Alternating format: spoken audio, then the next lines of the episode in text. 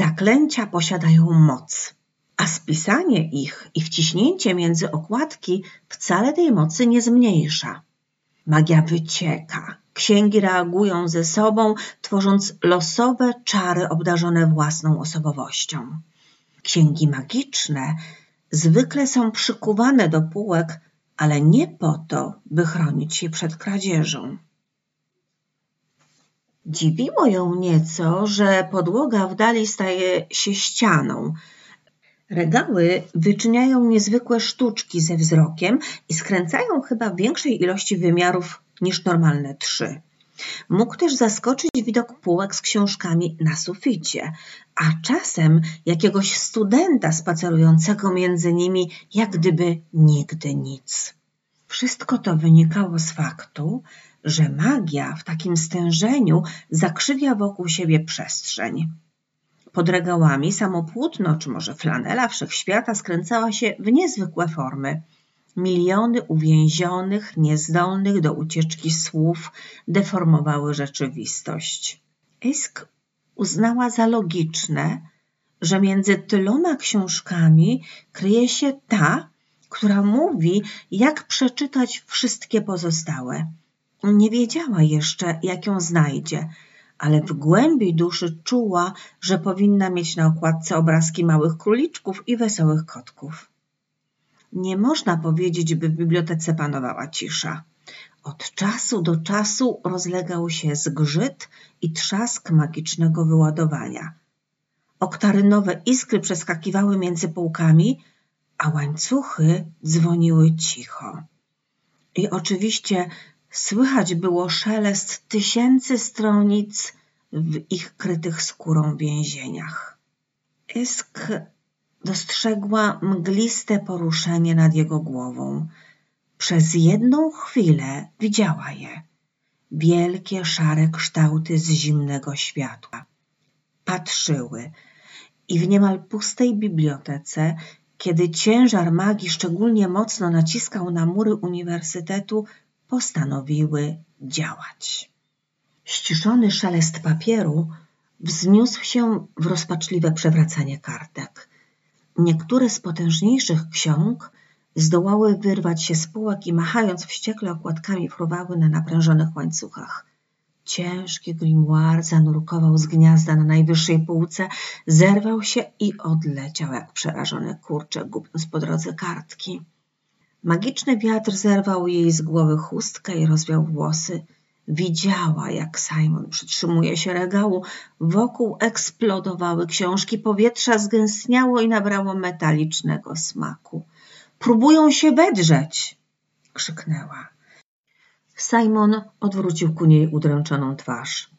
Ogarnięty paniką inkunabuł trafił go ciężko w potylicę i powalił na rozkołysaną podłogę, po czym odfrunął wysoko ponad regałami. Esk uchyliła się przed statkiem słowników, ciągnących za sobą półkę. Na czworaka podeszła do Simona. Dlatego książki są takie wystraszone. Wrzasnęła mu prosto do ucha. Widzisz te stwory tam na górze? Simon w milczeniu pokręcił głową. Tuż nad nim księga zerwała się z łańcucha i zasypała ich deszczem kartek.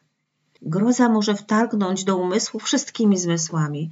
Wystarczy wymowny śmiech w zamkniętym, ciemnym pokoju, widok połówki gąsienicy na widelcu sałaty, dziwny zapach w pokoju lokatora, smak robaka w sałatce z kalafiora.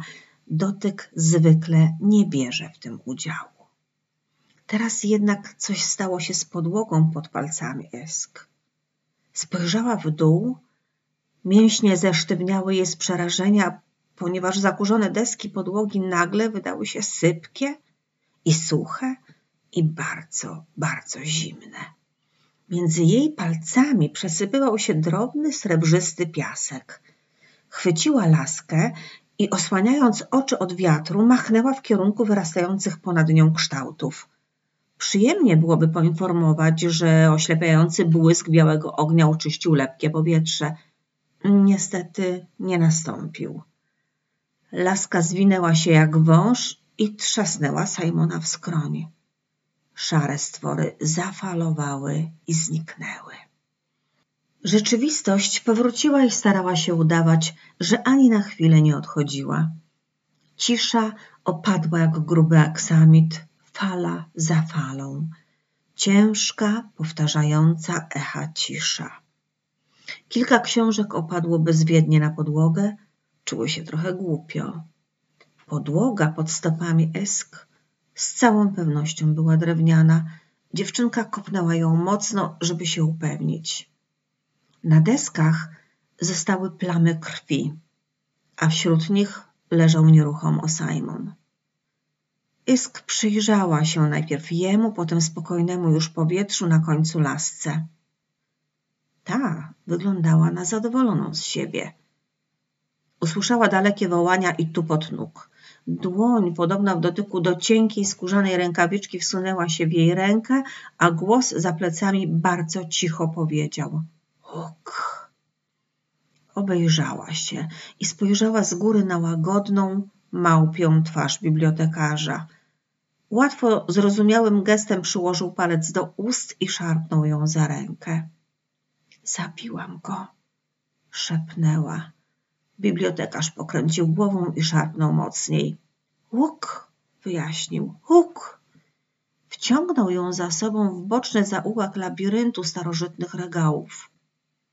Kilka sekund później z za rogu wynurzyła się zaalarmowana hałasem grupa starszych magów. Książki znów się pobiły. No nie, przez całe wieki będziemy wyłapywać zaklęcia. Wiesz przecież, że zawsze znajdą sobie jakąś kryjówkę. Kto to leży na podłodze? Milczeli przez chwilę. Y, jest nie, nieprzytomny, chyba oberwał półką. Co to za jeden? Nowy. Słyszeliście pewnie o nim. Podobno ma całą głowę wypełnioną mózgiem. Gdyby ta półka trafiła kawałek dalej, przekonalibyśmy się, czy to prawda. Wy dwaj, zabierzcie go do izby chorych, a reszta niech spróbuje wyłapać książki. Gdzie jest ten przeklęty bibliotekarz? Powinien dopilnować, żeby nie powstała masa krytyczna.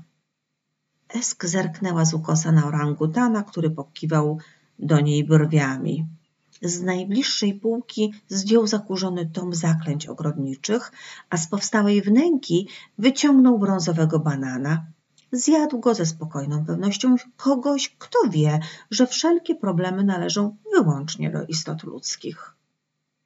Esk spojrzała w przeciwną stronę. Na trzymaną w ręce laskę. Wiedziała, że jej palce nie ześliznęły się. Laska zaatakowała Simona z mordem w swym drewnianym sercu.